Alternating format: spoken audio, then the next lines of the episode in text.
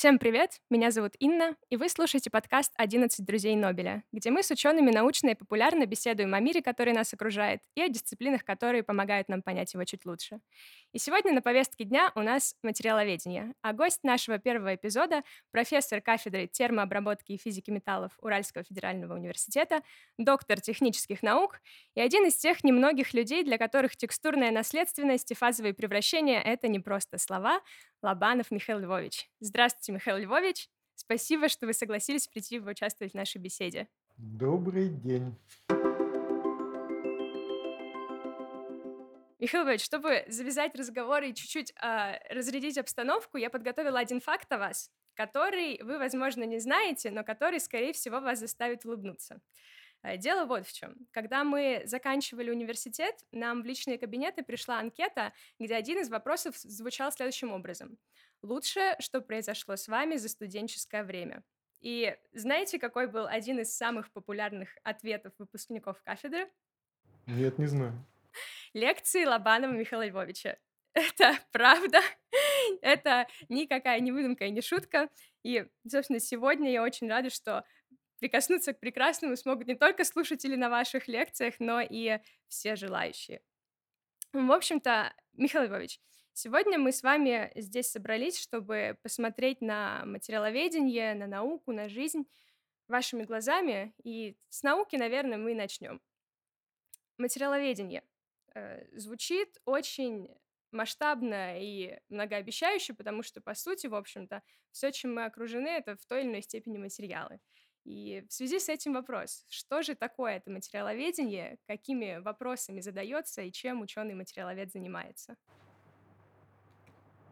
Значит, нет, и все-таки вот несколько ключевых слов. Наука, материаловедение. То есть, э, на мой взгляд, уже заведомо не совсем, ну, зря рядом поставленные слова. Слово «наука» и слово «материаловедение». Потому что чисто по этимологии слова материаловедение, там уже все есть. Ведать материал. А вот дальше довольно интересно. Я... Чем занимается наука? Достаточно серьезный вопрос, на который я имею личные ответы, но не готов отвечать за мир. Потому что наилучшее, что было сказано про науку – удовлетворение собственного любопытства за государственный счет. Сегодня материаловедение, а, на мой взгляд, не может попасть под вот именно вот это, ну, если хотите, определение науки. Определения, правда, не было, ну, понимание, что есть наука. Поскольку как сфера деятельности, а, которая должна приводить к одному и тому же эффекту – материаловедение должно служить э, удовлетворению неких потребностей людей, причем в основном функциональных. Причем функциональных я имею в виду в плане материальных. То есть, в действительности мы употребляем в своей жизни для самых разных целей бесконечное количество материалов. Так вот, э, то, как, о чем материаловедение как конструируются и эксплуатируются различного рода материалы, это и есть наше материаловедение. Не знаю, наверное, как-то так. А вот материаловедение... То есть оно сейчас, угу. связь это с наукой, реальную науку. Но для меня реальная наука сегодня осталась только в тех сферах, где экономический эффект, вообще говоря, практически не виден ну, на ближайшие лет 10. То есть космология, квантовая физика, законы ядерной физики, не атомной электростанции, а именно. То есть вот это осталось, может быть, чистой наукой. А все остальное это, ну, если хотите, больше становится похоже на производственную сферу деятельности. Занимаясь чем-то, как-то, человек обязан видеть, а куда это, собственно, приведет.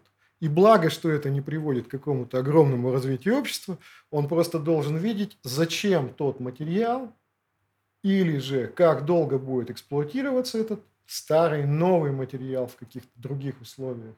То есть это все-таки из материальной, реальной сферы, а не некой духовной. Связь с реальной наукой в том, что для того, чтобы заниматься в том числе материаловедением, тебе приходится знать законы наиболее общее развитие нашего мира. Ну, у физиков это первопринципные законы. Но удивительная вещь, иногда приходится и знать кое-какие политические, гуманистические, другого типа законы. Ну, то есть материаловедение больше как инженерная деятельность, чем Абсолютно научная. точно. Все-таки то, как это сегодня звучит, Material Science Engineering, вот мне вот это больше нравится. Говорю на своих лекциях, нельзя употреблять в названиях слово «исследование». Потому что для наших типов науки, те, которые направлены на реальную, ближнюю деятельность, на удовлетворение ближних потребностей, э, получается, что целью исследования является само исследование. Мы не ради любопытства, хотя многие так это делают. Мы ради того, чтобы что-то сделать. Поэтому слово исследование, материал science исследование. Так вот, слово исследование должно быть, ну, по крайней мере, стараться надо его исключать. Материаловедение э, как инженерная деятельность это скорее нечто молодое или уже не слишком? относительно остальных видов наук. Например, материаловедение — это же такой, для людей, которые далеки от этого, э, микс физики, химии, в общем-то, математики, ну, кристаллография, конечно же. А, и, собственно, в материаловедении насколько уже много известно ученым и какие вопросы остаются еще без ответа? Значит, а в действительности, опять же, просто – наш соотечественник Менделеев. Наука начинается там, где появляется счет. Материаловедение как наука, как давно существует. Все-таки материаловедение в данном случае является частью большей науки. Можно сказать, тут довольно диалектика довольно забавная, то есть э, либо металлургия это один из способов получения материала, а, либо все-таки материаловедение это часть металлургии я не хочу спорить. Значит, э, я просто говорю, что металлургия, как некая, вот, где появился элемент существенной оцифровки, родилась в конце XIX века с развитием химии, точной химии. Имеется в виду аналитической химии, спектральной тогда не было, но зато появились довольно точные методы анализа и довольно четкое представление о количестве элементов. И вот с этого момента, с этого момента мы можем говорить о материаловедении как о науке. Можно было что сделать? Можно было получить материал с известным в количестве составом. Я, конечно, больше буду о металловедении, а не о материаловедении вообще. Но в данном случае можно было добавить 1, 2, 3, 5, 10 процентов кремния и померить какие-то свойства. Можно было добавить 1, 2, 3, 4, 5 и так далее процентов марганца. Так вот, первые стали э, сплавы, даже скорее сплавы, э, созданные именно на количественном уровне, с пониманием, вот столько надо – это самое начало 19 века. Причем две известные... Ну, одна из них это просто марка стали, хотя сегодня это колоссальный класс материалов. Это сталь Гатфельда.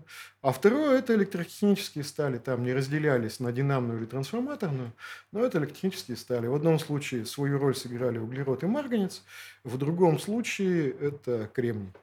Все. Вот когда стало точно понятно, сколько чего добавить и получить, и ты получишь то, что надо, родилась материаловедение как наука. Сто лет. Ну, 120 получается на сегодня. Другой вопрос. А, гораздо более интересно еще и понять, а почему, скажем, 3% кремния или 10% марганца приводят к столь существенным эффектам. Так вот, все-таки, когда нас учили, нам говорили, итак, сегодня теория легирования – это справочник хромиста, в который гласит, добавь столько-то хрома, получишь коррозионную стойкость. Но вот если ты добавишь столько-то хрома, там, до 6%, ты будешь иметь стали одного класса, до 13 другого, до 18 третьего и так далее. То есть некие какие-то критические точки там назывались, было общее понимание, что хром это вот для этих качеств хорошо, но при этом а, мало что понятно, как действительность и хром с точки зрения вот той великой первопринципной науки влияет на действительность и свойства. То есть мы пользуемся эмпирическими опытами, но не описываем это некими законами, которые выражаются в уравнениях. Это, да, это 80-й год.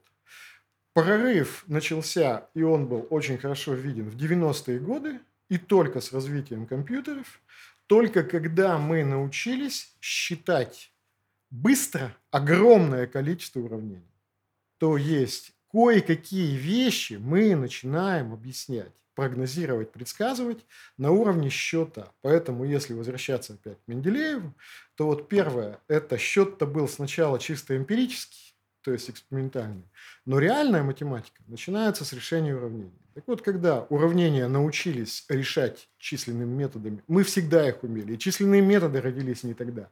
Но когда можно было создавать системы, которые заменяют человека очень быстро и очень качественно, мы, в общем, я не могу сказать, что прорыв уже произошел, но я наблюдаю, что не с 90-х. Вот 90-е – это первый скачок, когда появились пользовательские компьютеры с одной стороны, а с другой стороны появились суперкомпьютеры.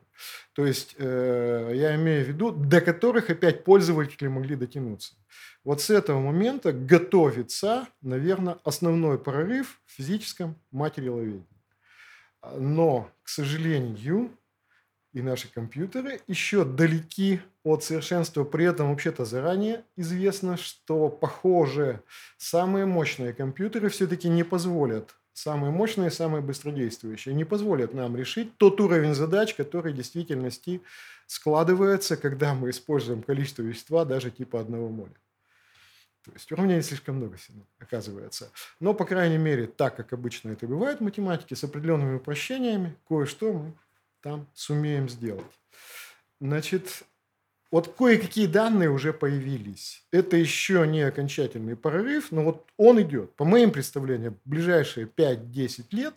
И очень многие вещи мы в том же справочнике, в теории легирования, будем не из справочника термиста переписывать, а приводить результаты расчетов. Собственно, это сегодня есть. Это сегодня есть. Вот. То есть сегодня мы с вами еще сужу чуть-чуть контекст для слушателей, что мы а, говорим о материаловедении как о металловедении. В большей степени. Ну, так случилось, так устроена природа, так захотел Бог, хотя в действительности не Бог, я человек верующий, а, что для нас, для продолжительной деятельности, более интересными являются именно металлы. Первое. Второе. Э, мы живем, мы находимся на Урале, где металлы – это, ну, по Пушкину, это наше все. Это то, за что мы получаем деньги. Ну и, наконец, третье. Э, металлы с точки зрения как раз различного рода построений научных и предсказаний являются наиболее сложным элементом, э, ну, теперь уже опять на обратную физику, физики конденсированных состояний. Поэтому приходится ну или хочется, здесь чисто субъективная вещь есть, значит, говорить о металлах. Но принципиально, принципиально полупроводники в определенном смысле гораздо более важны сегодня, чем, собственно, металлы. Просто их количество гораздо меньше для существования данного мира нужно. Значит, э, диэлектрики, кстати, оказываются тоже важны. Но эта классификация опять чисто металлическая. Можно говорить и о других материалах том же дереве, о том же бетоне. Но еще одна вещь, и я уже фактически ее продекларировал, а я ведь не специалист. Да, да. В область э, ваших интересов больше входит металловедение. Ну, да, и да, да. О, о нем мы сегодня и будем общаться. И вот говоря о неотвеченных э, материаловедческих вопросах, они, наверное, составляют, собственно, тренды этой науки, инженерной деятельности. И я бы хотела узнать, на ваш взгляд, какие вы видите тренды именно даже не, не столько в а, а, вопросах, на которые должны отвечать физики в классическом их представлении, а вот скорее что-то более удовлетворяющее интересам а, производства, потребителей, людей. Какие, может быть, есть, на ваш взгляд, перспективные материалы или обраб методы обработки или получения? Куда устремлен сейчас взор такого материаловедения? Очень хочется сказать, и я так и скажу, да понятия не имею. Значит, э, в действительности лично работаю над тем, за что мне платят деньги. Причем это может, могут быть настолько разные сферы, я имею в виду, да, это металлы, но это могут быть настолько разные металлы и настолько различное их применение, причем массовое применение, что как бы, в общем, начинаешь теряться. А, я имею в виду, ну, скажем так, то, что сегодня, причем не исключая, что у меня этот разговор именно сегодня начнется, то есть это, скажем, все те же станы 5000, то есть металл для магистральных трубопроводов большого диаметра, в общем, для артерий нашей страны, то есть. А с другой стороны, вон, вчера, вчера сидели с э, Степаном Игоревичем, значит, э, за вот такими малюсенькими образцами результаты аддитивных технологий, не моих, просто смотрели на их структуру, текстуру, так сказать. Ну, я не знаю, что является более перспективным, более важным. Я вижу, и, к сожалению, это так.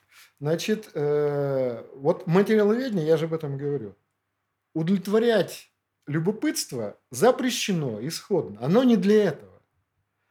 То есть нельзя тратить деньги налог, налогоплательщиков на удовлетворение собственного любопытства. А дальше вот такая вот хитрая вещь. Значит, э, видно, что происходит и у нас, и по всему миру. Э, причем это же очень просто. Если посмотреть на количество различного рода публикаций, то легко можно, скажем, увидеть э, трендом, это слово было употреблено, десятых годов и он еще не, он продолжается, он не сошел на нет, он даже далек от нуля. Были высокоэнтропийные сплавы. Вот мое ощущение, причем э, это, ну, это уверенность, для меня это уверенность. Ну, понятно, что люди это трактуют как мое ощущение. По моим представлениям, это был, может быть, прародители, там, по-моему, филиппинцы, значит, э, данного направления о чем-то там думали – но то, что ну, до 30%, наверное, статей в некоторых э, направлениях доходило вот по высокоэнтропийным сплавам. Извините, прошло ну, с момента там, 2003, наверное, 18 лет.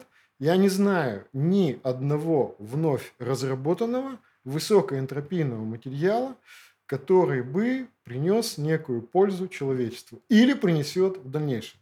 Правда, высокоэнтропийные материалы, то есть многолегированные. Ну, в действительности это не менее пяти элементов, каждый из которых содержится в, в количестве от 5 до 30 процентов. Так это было.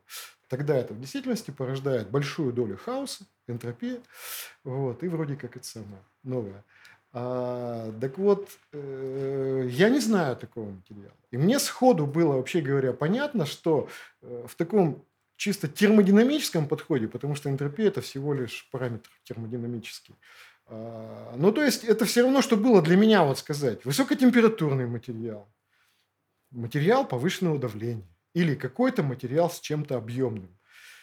Почему в это что-то выльется? Но за этим стояло некое такое физическое название, дальше. Это было многокомпонентное, что вообще очень трудно исследуется сегодня любыми методами. Как бы была видна перспектива. Дальше некие рекламные кампании, причем те, кто занимается, мгновенно встраиваются в ряды этих рекламных кампаний. И получается направление. Скажем, гораздо более правильным, интересным направлением для меня явилось, и здесь-то я, по крайней мере, вижу реальный выход. Это, скажем, магниевые сплавы никогда долго не были интересны. С момента компьютерной техники, вот, корпуса, ну, у этого нет. Но, а, так вот, изготовление достаточно пластичных магниевых сплавов, это стало реальным трендом. Но я не могу исключить, я вижу другое, что сегодня уже магниевые сплавы уходят из этого применения, все-таки их начинают заменять пластики, те же композиты, более легкие, более прочные.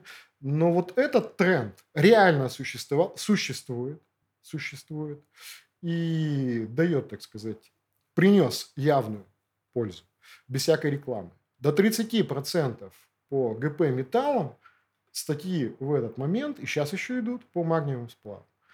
Это перспективно определилось всего лишь нашим бытием, необходимостью нас с вами иметь телефоны повышенной прочности, изящные, кстати говоря, и самое главное, простые в изготовлении, в данном случае не в начинке, а в корпусу. Вот так. Поэтому я не знаю, что в действительности является перспективным. Смотрим на заказчика согласно системе СМК. Вот ему сегодня надо вот это. А заказчик это производители, либо мелкие, либо крупные, которые работают уже на реальных потребителей, на людей. А, я не знаю, что перспективно, что это самое. В каком направлении с любыми материалами можно работать? Вот я вот об этом могу два слова сказать, это будет мое мнение. Пожалуйста, да, интересно услышать ваше мнение. Мы же с вами сегодня беседуем, так что... Окей, okay, окей. Okay. Мое в том плане, что мне интересно то, чем я занимаюсь. А я занимаюсь, ну вот, чуть громко, потому что первое слово обычно произносят не так, законами эволюции текстуры в металлических материалах. То есть для меня текстура – это два возможных аспекта. Вот это важно. Потому что один из них в действительности выходит в практику, а второй из них пытается, ну, хочется надеяться, больше, чем одним глазком посмотреть на большую науку. Два исхода из э, вот законов эволюции. В конце концов, эти законы я пытаюсь установить в большей степени эмпирически, хотя кое-где удается и кое-что описать. А, но что это дает? Э, текстура вообще важна только с точки зрения одного факта – анизотропии. Разницы в механических, физических, даже бывает химических свойств по различным направлениям у изделия. Если ты знаешь, на каком переделе, каким образом возникает определенного рода анизотропия, ты можешь это использовать ты можешь э, изменить технологию, создать новую технологию, создать новые изделия с улучшенными свойствами, наоборот, э, перераспределенными свойствами, где-то лучше, где-то хуже и так далее. Это чистая практика. Уверяю, это работает, это интересно даже для магистральных трубопроводов. Там есть проблемы, связанные с анизотропией разрушения. Причем она Э, выходит эта проблема на уровень -то так называемых катастроф. То есть имеется в виду э, катастрофические разрушения магистральных трубопроводов – это одна из нерешенных проблем сегодня. То есть ты можешь, как она, как, скажем, проверяются трубопроводы заранее, вообще говоря, проверяются не трубопроводы, а поставщики металла, поставщики труб. Э, это довольно дорогостоящее мероприятие. Это вот одна часть проблемы. А, но есть и другая, более интересная. Для меня теперь уже более интересная. Для меня, видимо, она более интересна, что меньше стали волновать деньги, больше стало волновать, ну, если хотите, духовная или культурная составляющая науки. А, дело в том, что если ты видишь, как при температурных или деформационных, а других у нас нет, воздействиях меняется текстура материала, а, причем текстура может в итоге-то меняться при деформациях, при структурных превращениях. Другое правильное название, которое знают все присутствующие здесь, это рекристаллизация, только они разные рекристаллизации. И, наконец, фазовых превращениях. А, ну, очевидно, первого рода. То есть и в фазовых превращениях ты начинаешь понимать, ну, то есть ты имеешь одну текстуру, одного материала, ты имеешь другую текстуру другого материала, ты, наконец, начинаешь видеть, а, собственно, как происходит вот эта вот трансформация. Ты начинаешь, ну, на сегодняшний день только предполагать, но уже так явно, механизмы подобного рода превращений.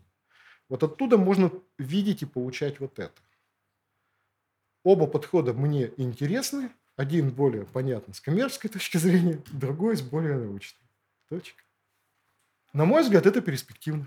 Заниматься вот именно текстурами И это еще обусловлено тем, что, опять же, развитие компьютерной техники привело нас к созданию Принципы были известны. Линии Кикучи наблюдались с первых электронных микроскопов. Сегодня мы делаем, мы это человечество, не Россия, к сожалению, значит, э, занимаемся ориентационной микроскопией, просто потому, что у нас есть очень мощная цифровая техника. Все.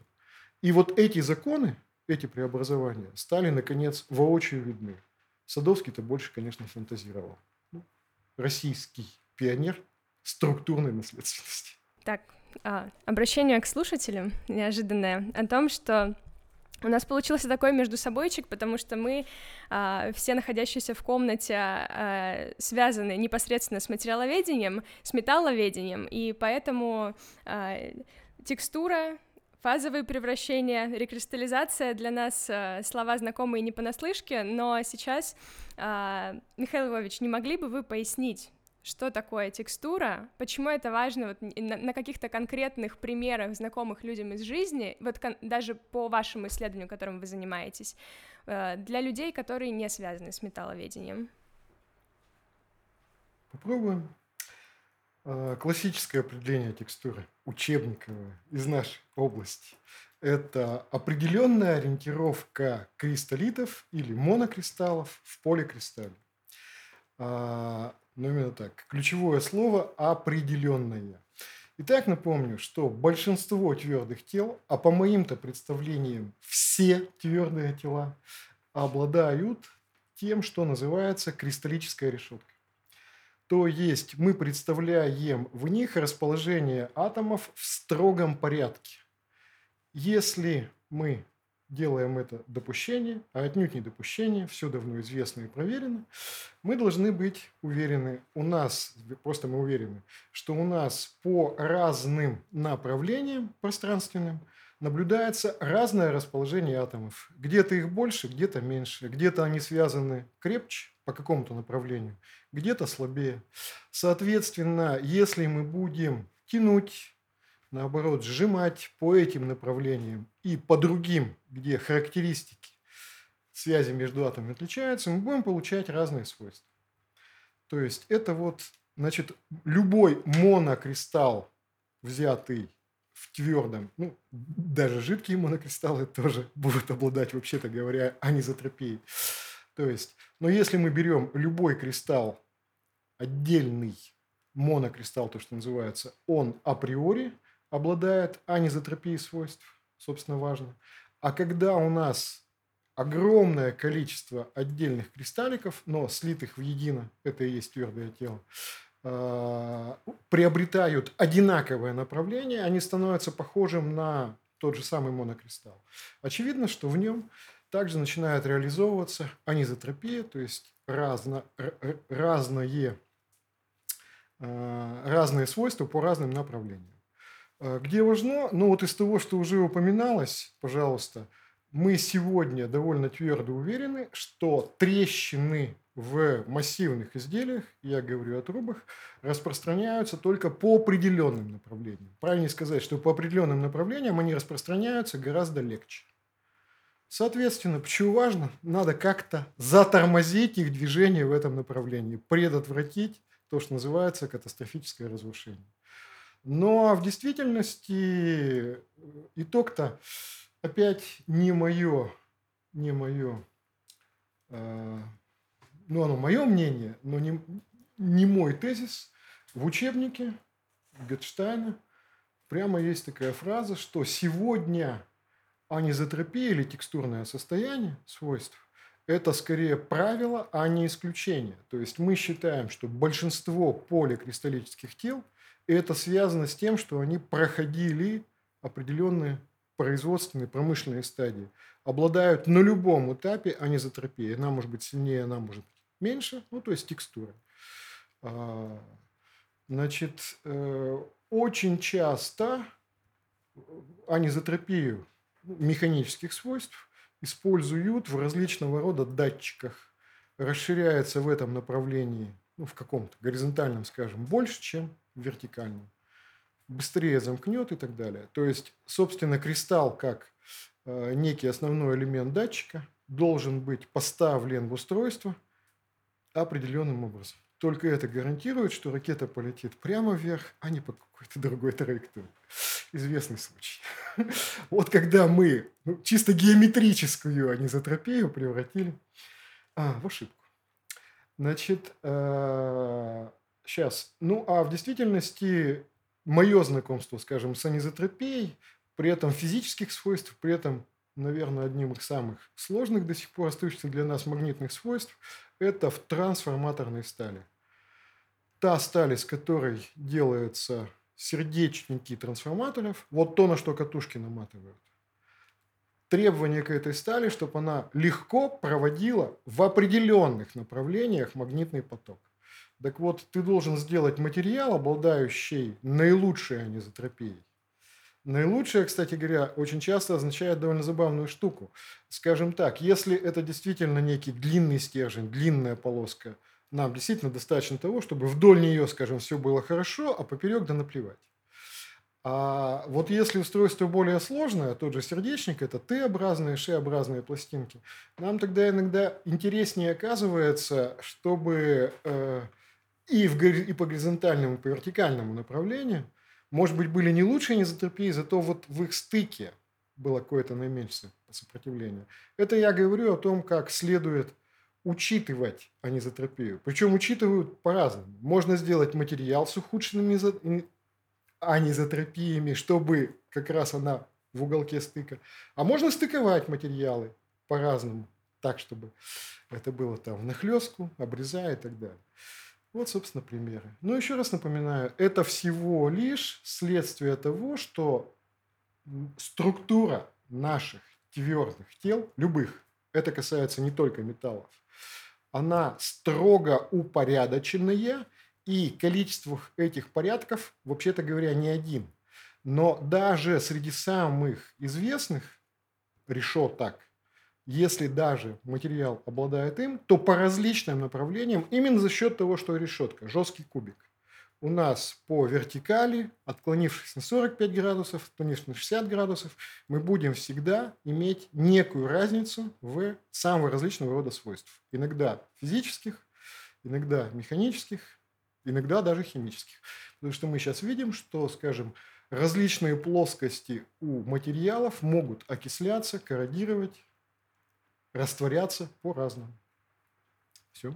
Так, а тогда как ученые, э, э, металловеды э, управляют анизотропией? То есть вот у нас труба, мы знаем, что она по этому направлению разрушается, нужно предотвратить. Как это можно сделать и вообще на каком уровне анизотропия появляется э, в металле? Okay. Итак, анизотропия – это всегда связано с определенными направлениями. Первое. Второе. У нас в действительности всего два возможных воздействия на материал. Больше Бог не дал. Одно – это деформация, второе – это температура. Так вот, э, и больше того, производство любого изделия – это всегда э, определенные этапы, стадии применения деформации температуры. Деформации и температуры иногда совместные. Но когда мы Особенно сильно это проявляется при деформации. Деформация априори, так как мы ее производим, это всегда направленное воздействие. Мы всегда сжимаем в определенном направлении, прокатываем в определенном направлении, хотя в действительности сжимаем в одном и растягиваем в другом, прокатка в этом и так далее. То есть когда люди создавали технологию, они, честно говоря, не задумывались об этом. А сегодня это как раз, на мой взгляд, задача матери ловедов понимать на какой стадии что возникло и что бы здесь можно было поменять. То есть усилить, ослабить. Итак, вот сейчас вернусь чуть назад. Все-таки в первую очередь текстура является следствием направленных, естественно, воздействий. Самыми направленными воздействиями является деформация. То есть наши возможности здесь – это обычно что-то поменять в деформации. Изменить угол прокатки. Не всегда можно, но, вернее так, если уж говорить честно, никогда нельзя. То есть технологические цепочки, построенные давно заведомо, вот в новых можно бы кое-что учитывать. Но при этом коль скоро сегодня заговорил про станы 5000, то именно с точки зрения не самое, не самое эффективное воздействие, но тем не менее оно уже там есть. Значит, э, скажем, вот эти вот листы, в том числе для того, чтобы сделать их более изотропными на стадии черновой горячей прокатки, на начале прокатки, несколько раз поворачиваются на 90 градусов. Прокатали, повернули на 90. Прокатали еще раз, повернули на 90. Раньше катали всегда в одном направлении. Вот такое прямое, в определенном смысле тупое применение, то есть, ну, такое лобовое, так сказать, вот подобного рода принципов. А, скажем, то, чего мы учим студентов сами, а, любое фазовое превращение, условно говоря так, ну, российская фраза, русская фраза в том плане, что невозможно войти э, в одну воду реки дважды. Вот это правильно. В реку-то вы можете войти дважды, а вода-то все время будет разная. Так вот, э, возможен и этот, условно говоря, принцип. То есть я хочу сказать, что любое сильное термическое воздействие, а сильные термические воздействия – это те, при которых происходит фазовое превращение. То есть перекристаллизация, трансформация кристаллической решетки. Так вот, э, всегда Бог допустил до 10% ошибок в нашей жизни. И в жизни, видимо, в существовании любых материальных тел. Так вот, а, любая сильная трансформация всегда тянет за собой огромное количество различного рода ошибок, неточностей. Поэтому ну, то, что у нашего классика, уже упоминавшегося, а, Садовского, а, скажем, фазовая перекристаллизация – то есть переход из одного состояния в другое, а потом обратно, а потом еще один. То есть то, что называется циклические термообработки.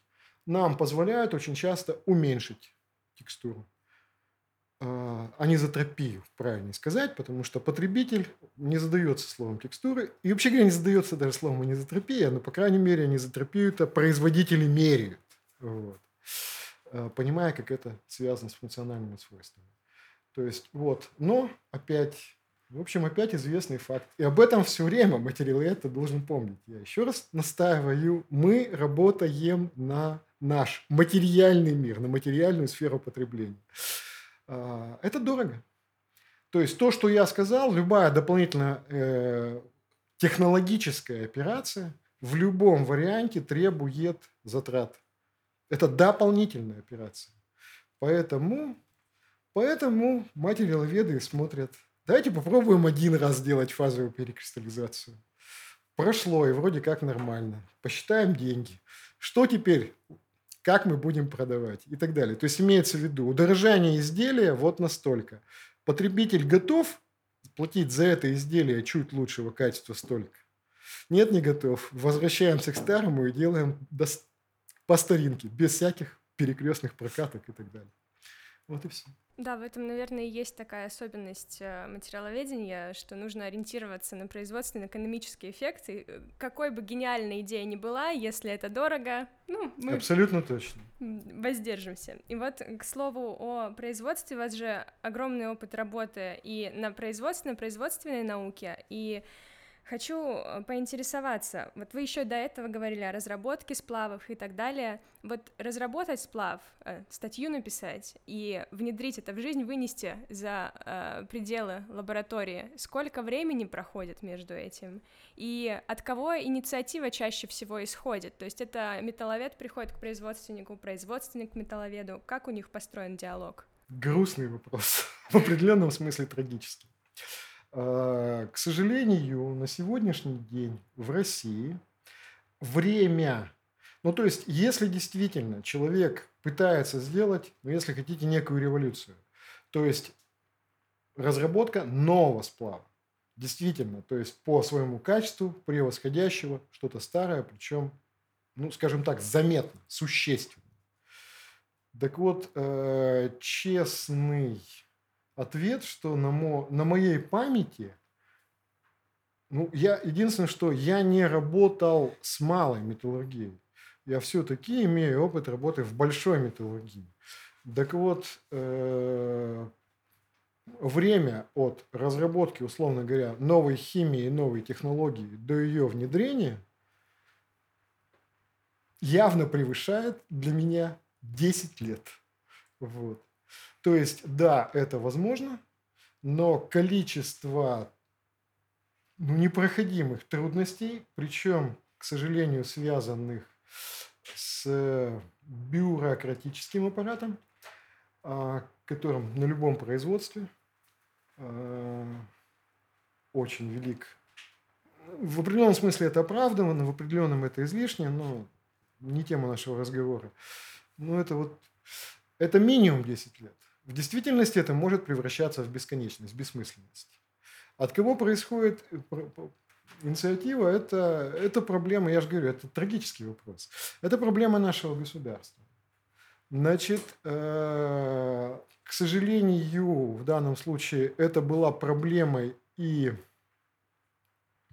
Советского Союза, откуда мы все вышли. То есть тогда и сегодня, к сожалению, инициаторами не новых сплавов, но подобного рода работ были, а, так, сегодня это будет слово топ-менеджер. Причем именно топ-менеджер. То есть наиболее перспективно мыслящие, либо в определенном смысле заинтересованные в показе своей эффективности. Вот от них могла исходить иногда очень здравая, иногда абсолютно дурацкая мысль, но, но им казалось, что это правильно. И они могли настроить определенного рода коллективы на разработку. И, соответственно, если действительно у этого человека был определенный интерес, причем реальный интерес, кровный, тогда это могло произойти довольно ну вот быстрее, чем чуть за 10 лет, я не видел. Э, в действительности был момент в истории нашей страны, это середина 90-х годов, когда кое-что происходило почти мгновенно. Но это ведь не от хорошей жизни. Просто надо было выживать, и очень часто без различного рода согласований и различного рода, и тогда инициатива могла действительно идти откуда угодно. Я говорю о сегодняшнем дне. Сегодняшний день вот такой. Итак, инициатива – это инициативный слой топ-менеджеров, которые кровно заинтересованы в некой, ну, скажем так, пусть небольшой революции. Причем очень часто его это интересует с карьерной точки зрения, но, допустим, неважно, из какого сора могут вырасти цветы. Значит, он может запустить подобного рода цепочку и настроить. Но дело в том, что наше производство, хотя если говорить честно, я видел другие производства.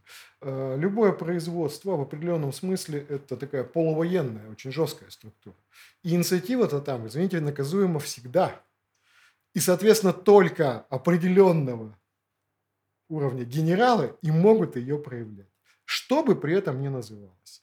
Сегодня, последние 2-3 года, э, в структурах холдингов, самых крупных, появляются службы прямо с названием R&D, значит, или же некие их аналоги, где предполагается, что вот там сидят люди, работающие на новые технологии, на инновации, если не разрабатывающие сами, то хотя бы собирающие информацию по миру, где что делается.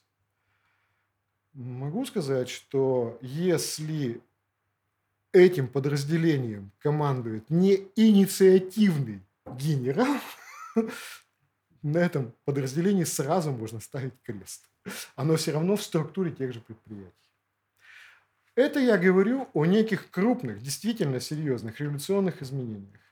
В действительности в любом заводе есть малые работы и малые инициативы, но с заводами же довольно интересная вещь. А, если ты, ну, условно говоря, подняв температуру отжига на каком-то изделии, а лучше не подняв, лучше опустив. Экономия энергии. На 5 градусов смешно, ну, на 20, скажем. И ты же сэкономил. А при производстве там 100 тысяч тонн продукта в год, а еще лучше миллион, а стали мы делаем миллионами, то вообще говоря, на, ну вот начиная с 2000-х годов, на большинстве предприятий И опять в основном там, где это достаточно просто сделать и распространить на довольно большой массив людей. А, вот различного рода мелкие инициативы именно такие. Давайте сделаем так, что что-то сэкономилось, но при этом не ухудшилось.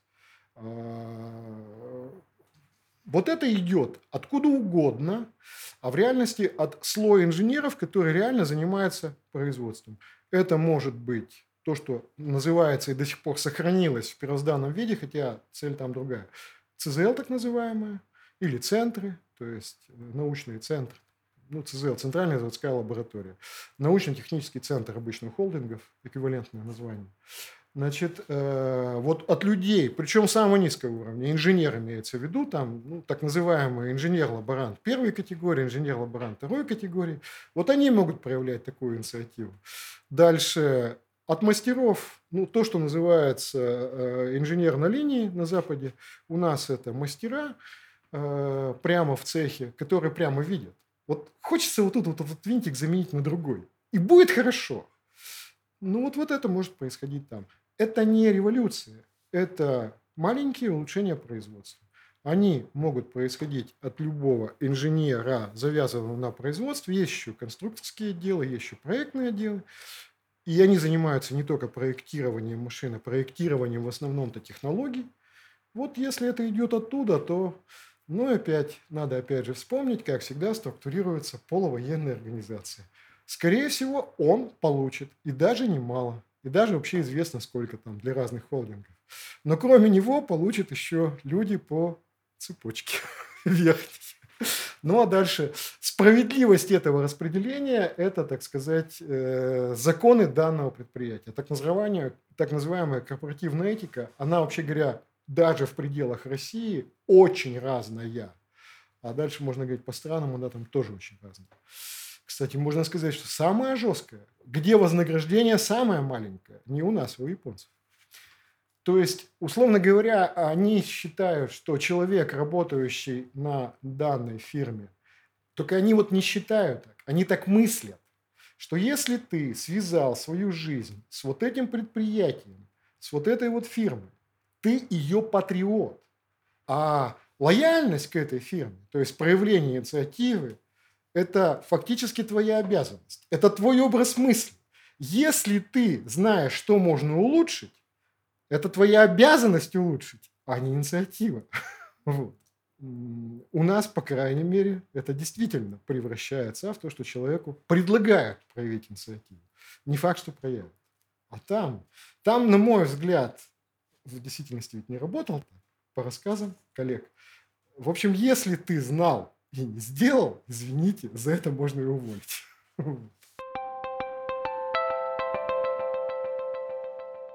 Михаил Львович, сейчас хочу поговорить с вами про немного про студентов, но про молодежь. Но вначале задать вопрос. Вы себя с кем больше отождествляете? С ученым, с преподавателем, с инженером? Кого, вас, кого вас больше или это неразделимые вещи? А, мне бы хотелось, чтобы это были неразделимые вещи. Но когда ты проживаешь определенную жизнь, ты иногда получаешь возможность оценки, и только она чего-то стоит, окружающих. Я, конечно, преподаватель. То есть это не моя оценка. Мне бы хотелось быть, наверное, больше ученым. А по жизни я неплохой инженер, я это знаю. Ученый я, скорее всего, такой, средних способностей. Я преподаватель. А с точки зрения преподавателя, э, студенты, студенты сейчас, студенты, которые были до, меняются ли они, как меняется их отношение к учебе, к процессу, к научной деятельности, к материаловедению? Что вы замечаете? Ой, так, ладно. Грустный э, вопрос опять. Ну, это сложный вопрос. Э, очень легко отвечать всегда просто однозначно. Потому что такой прямой ответ, который даст, э, вот если очень ограниченное время, то ужас-ужас, студенты все слабее, отношение к учебе все хуже. И для меня, скажем, самое смешное, что такой же ответ дадут и преподаватели институтов, университетов, ну, в данном случае мы больше про наш, а, факультетов, ну или институтов, где, скажем, проходной балл выше, и они востребованы. У них никогда не было проблем с конкурсом. У нас он все-таки есть в открытую.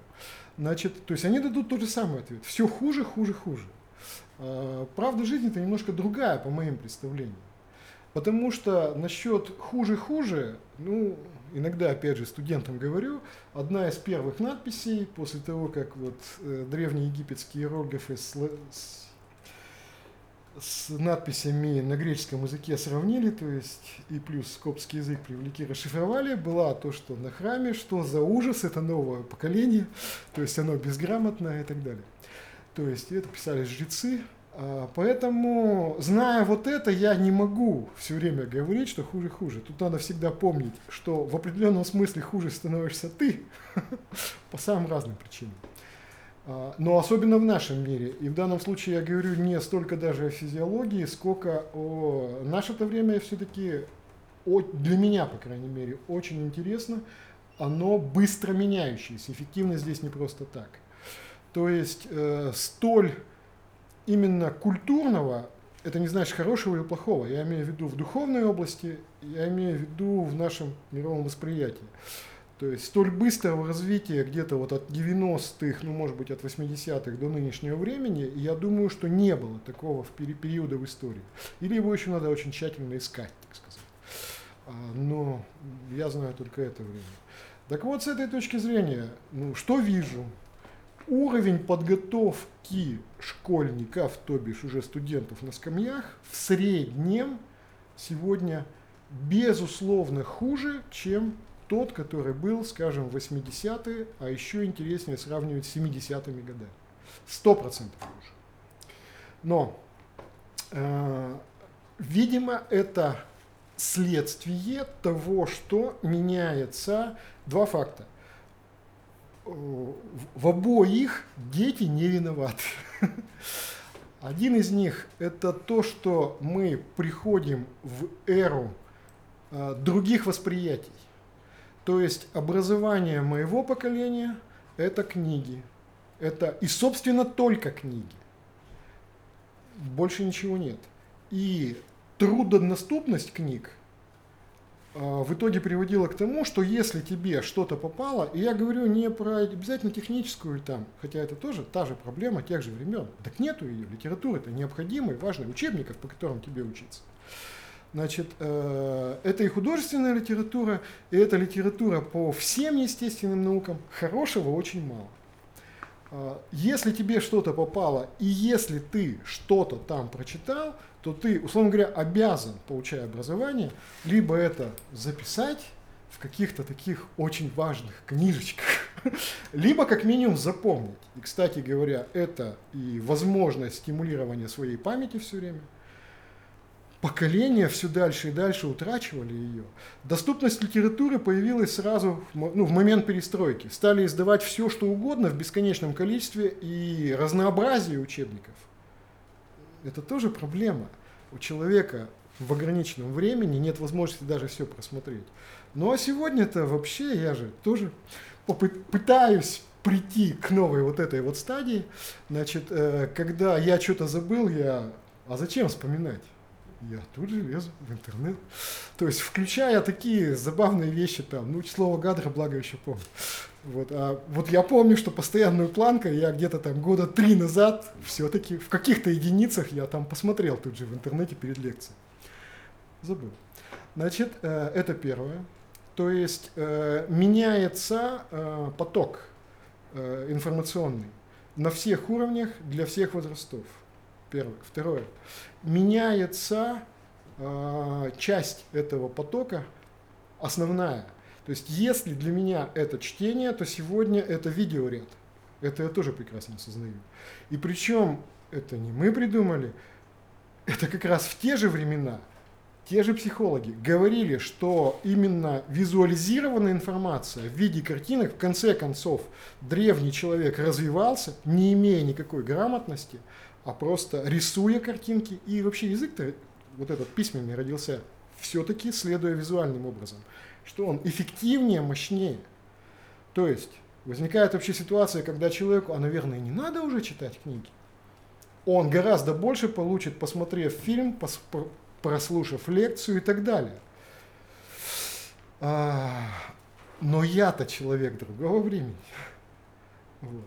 Но есть, конечно, третья составляющая вот этого, третья составляющая вот этого, это, а вот эта проблема, причем проблема и нашей страны, может быть, чуть меньшей степени, но не верю, по-моему, всех стран, а, школьные учителя, кстати, в Советском Союзе это была не высокооплачиваемая, но в определенном степени уважаемая профессия. Поскольку она перестала быть уважаемой, безусловно, в том числе из-за малой оплаты, ну, сегодня, наконец, в школы пришли учителя более поздних выпусков, более поздних забывших основные парадигмы среднего образования. Ну, то есть школа готовит хуже. С ЕГЭ это никак не связано, что бы мне там ни говорили. Вот. Поэтому студенты в среднем для меня, для меня хуже. Я просто не освоил необходимые методы работы с ними. То есть, мое ощущение того, что все становится плохо, оно перекрывается пониманием того, что вообще время-то сильно изменилось. С точки зрения интеллекта они не хуже. Лучше ли, не знаю. Может быть, в чем-то и лучше, но мне, похоже, это не оценить. Точка. А с точки зрения заинтересованности в предмете, в металловедении, в связывании своей жизни с наукой? Или с исследовательской деятельностью? А поскольку эффективность, первое слово, одна из парадигм нашего мира, второе, прагматизм, если хотите, практичность, стали основными, то, конечно, опять все тоже несколько ухудшилось, мягко сказал. По той простой причине, правда, вот тут интересная вещь, э, скажем, в 90-е годы, когда уже было начало вот этого ухудшения, было понятно, э, это Россия, это все-таки вот этот наш путь, это только что развал Советского Союза, это в действительности перестройка, причем переход с одного формы собственности на другую, и абсолютно четко стало понятно. А, и, и, собственно, это было то же самое, как ни странно, и на Западе. Наша девочка уезжала туда, Катя Булер, и она закончила здесь третий курс, причем физики металлов, а, и была ленинской стипендиаткой, очень много, по тем временам, действительно хорошо училась. Когда она приехала туда, ей предложили все-таки по новой бакалавриат, но самый востребованный – самые востребованные, и у нас здесь, и там были юристы, а, экономисты и программисты. И у нас эти специальности оказались востребованы. То есть конкурсы в вузах тогда, перекос был мгновенный. То есть вот в юридические, в экономические, в но именно так. Люди очень плохо себе представляли, где программирование, где математика. Но там, где появлялось слово программирование, конкурсы относительно других специальностей. Перекос был, ну, в 5 раз это 100%, э, кое-где, естественно, в московских вузах доходил до 10 раз. То есть э, люди стали думать о профессиях, которые действительно им в будущей жизни принесут большие дивиденды. И вот для меня все дальнейшее, все дальнейшее, так сказать, существование определяется следующим образом. Сегодня для тех, кто действительно по каким-либо причинам, самым разным, имел образование очень уж хорошее школьное, что сегодня трудно, и это, скорее всего, означает, что он учился сам, потому что образование получаю всегда только сам, вот, и имеет самый широкий выбор. И он все равно выбирает вот приблизительно вот в этом треугольнике, понимая, что это в определенном смысле перспективно для будущих профессий. Все остальное, кстати, чисто в науке до сих пор, ну, это в определенном смысле некое наследие прошлого. Значит, э, есть некая такая малая доля людей, малая, но благо, вот там они есть, которые считают себя интеллектуалами и хотят работать в науке. Причем, по-честному, в основном это умственная деятельность, которая им нравится, и я не хочу работать на заводе, служить в армии, там, в больнице работать, ну, где угодно, вот, вот, вот я хочу заниматься чисто интеллектуальной деятельностью. И у меня неплохие баллы. Поэтому до сих пор, скажем, химфак, ну, ЕН, как раз там есть и химфак, и ну, слиты, э, более-менее наполняются студентами с достаточно хорошими баллами. Я скажу так, это не показатель интеллекта. А ведь все остальное, по-честному, сегодня идет по остаточному принципу. Вот у меня такие-то баллы и вот такое предложение. И молодой человек не очень понимает, а что ему, собственно, надо, но есть еще, опять, наследие, на мой взгляд, не очень лучшее, тяга к высшему образованию. В Советском Союзе так называлось, а сегодня это скорее, я бы назвал, дань традиции, то, что подсказывают родители, что все-таки какое-то высшее образование, но это традиции очень жесткие. В отделе кадров, где сидят те же люди, или уже люди, воспитанные теми людьми, все равно будут спрашивать. То есть с этой точки зрения у нас относительно Советского Союза упало все очень сильно. Так оно есть на самом деле. Правда, тут есть одна хорошая возможность для людей, которым, которые в определенный момент понимают все-таки, а для чего они и что им надо. Там, где, ну, чем темнее небо, тем ярче звезды. Известная вещь. То есть э, для людей, которые чего-то действительно хотят, любая сфера, в частности материаловедение, металловедение и в особенности на Урале, у нас вот эта сфера очень широкая, но это именно вот здесь. Кстати, не менее хорошо в Питере. Совсем, по моим представлениям, идиотизм в Москве. Там уже ничего нет из этого цикла, но кое-что еще существует. Ну вот, э, продолжая разговор о студенте, который решил, что материаловедение все-таки интересно, и он хочет находиться в этой сфере, и, предположим, он выпускник, а, и давайте смоделируем ситуацию, какой у него может быть путь развития. Он, допустим, заинтересовался какой-то темой, вот что ему сделать, там, а, найти научного руководителя, там, пойти в аспирантуру, выиграть грант, э, как, как это может наиболее реалистично выглядеть его развитие в науке, первые шаги до момента, когда он может сказать, что ну вот вроде бы я ученый. Или производственный путь тоже можно рассмотреть. Все-таки я бы пытался э, рассматривать, начиная не с окончательного выпуска, то есть магистратуры, а с бакалавриата. Вот, на мой взгляд, человек заканчивает бакалавриат, и хотя мы это считаем все в силу тех же традиций каким-то незаконченным, незавершенным образованием, вот тут бы он должен наконец задуматься, а зачем он и что ему главное, что ему надо. Вот. А, если, э, значит, магистратуру он, на мой взгляд, может использовать для того, чтобы либо сменить некую сферу деятельности, а, либо укрепиться там, где он есть. То есть это время, в течение которого в обязательном порядке человек должен реализовать что-то, для чего он. Вариант. Он продолжает учиться в магистратуре по тому направлению, где, собственно, он там и существовал. Но при этом, скажем так, он не уверен, что он будет там работать, но он хочет параллельно стать экономистом или юристом, или выучить английский язык, или испанский, еще лучше, или китайский совсем хорошо. Вот, то есть, э, и вот тут вот окончательно определиться. А вот теперь оттолкнемся от точки, вот, он закончил магистратуру и решил, что металловедение, материаловедение – это его. Э, карьерные пути есть разные, хотя в действительности их три. Вот. Значит, одна из них – это наука, два слова скажу. Вторая – это производство, чаще всего на производство идут уже те, кто в магистратуре взял и пошел на завод. И не испугался.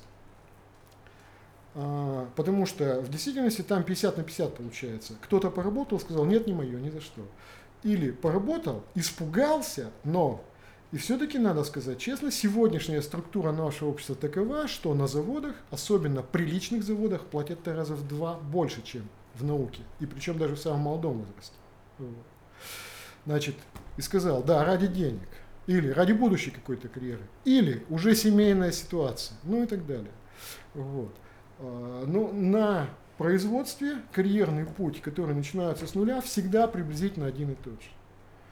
Тебя все равно на полгода, год берут что-то вроде стажера, это может не так называться, не так оформляться, а затем уже определяют либо на сравнительно средние инженерные должности, к чему ты больше способен. Чаще всего люди сами определяются, просятся, переходят и так далее. Вот. Э, ну, а заводы там, опять, чем интересны они, все-таки разнообразие различного рода карьерных ростов там, вообще-то говоря, более многообразно. Потому что насчет директоров заводов сегодня это да нет. И такое тоже возможно. Потому что директор не владелец, а всего лишь нанятый менеджер. И при определенных способностях ты туда можешь начать двигаться. И зависит это в действительности больше от тебя. С наукой, ну, первое, надо для себя четко осознать. То есть, да, действительно. И причем, опять, я бы сказал не только о металловедах, материаловедах, а вообще о всех технических специальностях. Чисто научные, то есть еновские, я не беру. Есть возможность заниматься наукой. Сегодняшний момент развития государства таков, когда молодежная наука и особенно практичная, прагматичная наука государством поддерживается. То есть возможность появления молодежных грантов, стипендий есть. Потому что сама аспирантская стипендия, честно говоря, мала. Очень. Вот. Значит, но это-то правда есть. То есть не все аспиранты получают, но я бы сказал так, все, кто хотят получать, может быть не с первого, но с третьего года, уже имеют возможность и заработков, и получения каких-то вот дополнительных бонусов, стимулов. А, что нужно? Ну, вот тут-то вы уже фактически произнесли эти фразы нужно, согласно просто правилам, они действуют по всей России приблизительно одинаково, иметь руководителя, то есть с кем-то договориться, желательно сразу проговорить некую тематику, о чем и как. Хотя жизнь показывает, 50% тем, на которых изначально сидит человек, могут в процессе поменяться. Много чем определено. Но лучший вариант, мне всегда кажется, что заранее ты идешь по заданной тропе, которую которую ты видишь исходно вот здесь, в момент. Не обязательно, но возможно. А, и работать.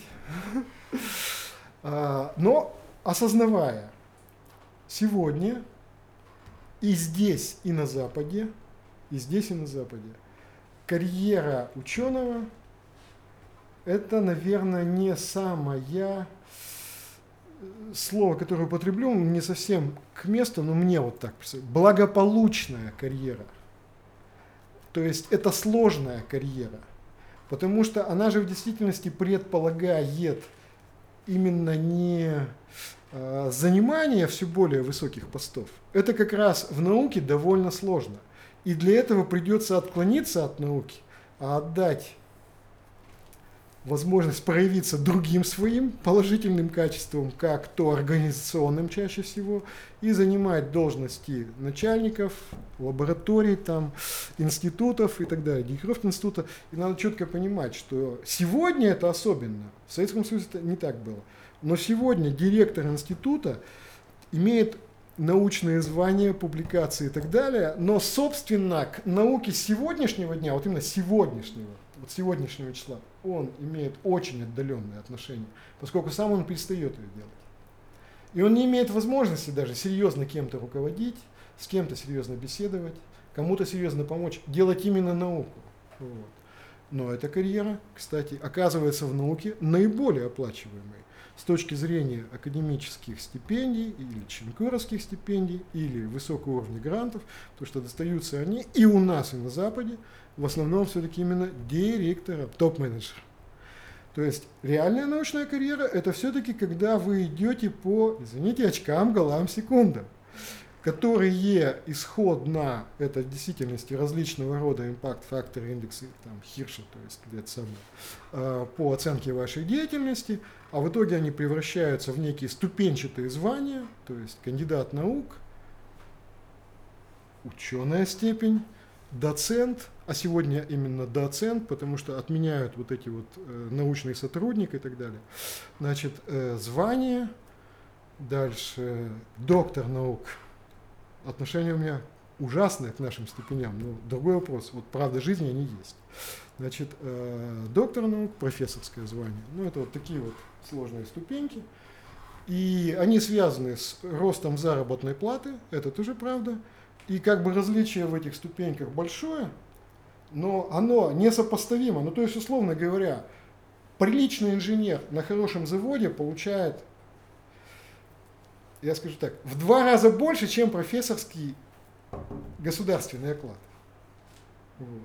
И имеет возможность получать, и профессор имеет возможность играть в гранты, выигрывать, или заключать договора и выполнять их, и он имеет возможность участвовать в определенной интеллектуальной деятельности, типа РАЦ-предложения, о чем мы с вами говорили. У него эти возможности, как ни странно, гораздо больше. То есть наука-то все-таки требует именно правильного отношения к науке. Это должно нравиться. Или есть другой вариант. Но на заводе человек всегда платит за то, что он получает. Он там на заводе платит и очень сильно за свое положение, за свой оклад. И чем больше он там получает, тем больше у него различного рода трудностей и неприятностей. Это тоже нужно осознавать.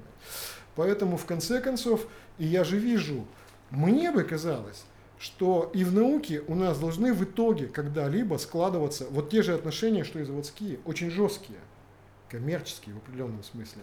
Но может быть это специфика нашей страны, но опять смотришь на другие страны, нет, и там все гораздо мягче. Вот. То есть, в конце концов, ну, как иногда шутили, что желание там большого ученого это посидеть вообще в хрустальной башне, заниматься только своим делом, то есть сделать великие открытия и не смотреть на окружающий мир, и даже с ним не общаться. Ну вот, это какая-то маленькая часть у нас остается и в сознании, и, соответственно, даже в манерах поведения здесь.